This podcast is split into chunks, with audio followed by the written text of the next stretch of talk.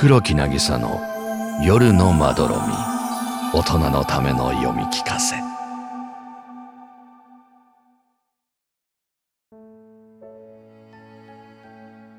土壁四部作第3話。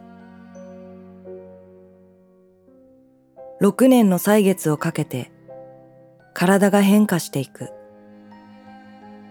ゆっくりと硬化する背中。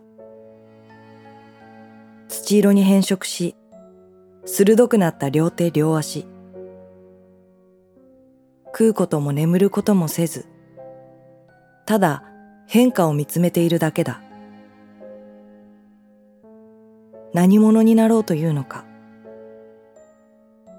地を張って土に埋もれ本能と反射のみで命をつないできた私が五本の指が同化して一つになっているのに気がついた。いつもこうだ。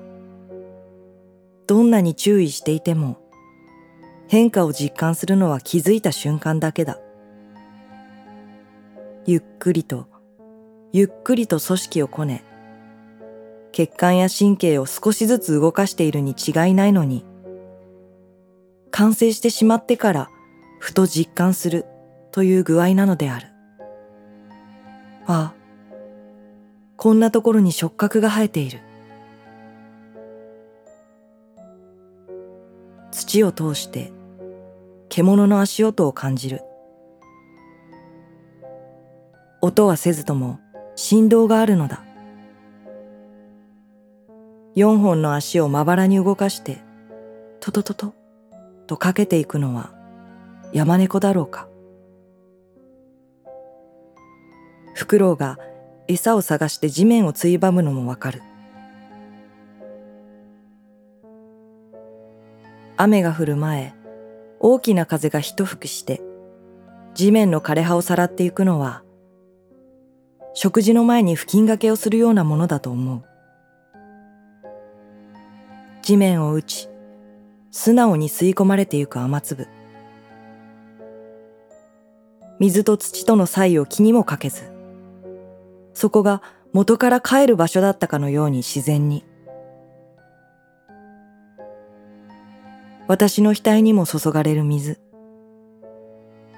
洗礼を受けるように厳かで静かな瞬間。水は私の体さえ貫通して地の奥でまた集まるのだという。彼らには形がないというがそれは違う。あらかじめすべての形を持っているのである。じっとうずくまって変化を待っている私には羨ましくて仕方がない。私を呼ぶものがある。遥か上空で放たれた合図が出てこいと呼んでいるのだ。それは言葉でも約束でもなくおのずと生命を突き動かす力だ。確信もないままに手足を動かし土をかき分けて進む。一体どの方向に進んでいるかはわからないが体が進むに任せて懸命に掘る。私の足より太い根が網目のように絡まって私を捕らえようとしてくる。地にとどまるよう説得しているようにも感じるがそれでも私は衝動に抗えない。前世の罪だろうか。重たい土の中に封じ込められ別物へと作り変えられてゆく体ようやく期待することを諦めた矢先に外へ出ていかねばならないとは。歪んだ手足は思うように動かない。前とは勝手が違うのだ。どの足をどう操ればいいのかくじを引くような気持ちで指令を出す。死に物狂いで土をかき筋肉は引き裂かれる。こんな調子では外に出る前に鍛えてしまうだろうと思った瞬間ポコリと頭上の圧が消え、白の中に放り出された。白。光とは、目には見えない白色のことだった。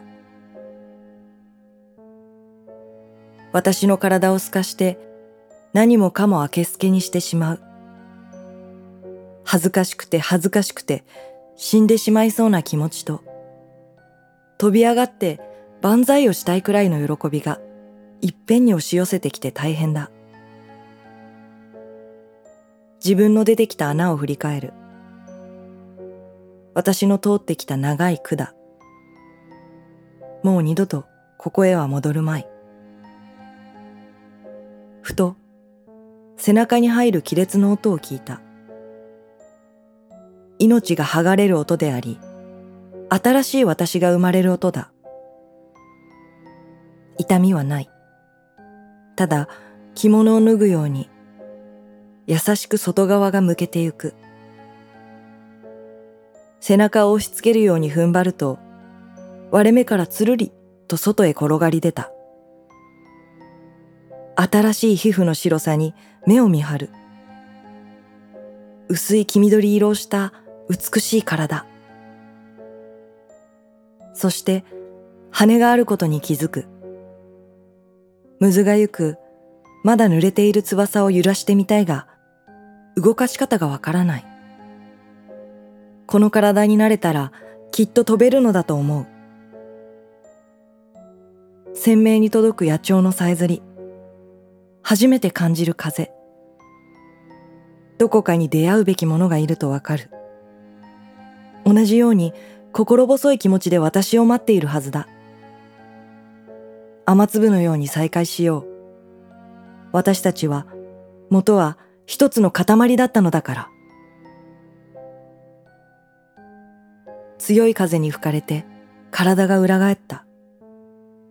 仰ぎ見ると大きな影が私を見下ろしている。機械な声を上げて笑い、ムンズと私をつかみ上げた。開きかけの翼がぐにゃりと曲がる。腹を掴んでいる指に力がこもり、あっという間に潰されてしまった。そして私は死を知った。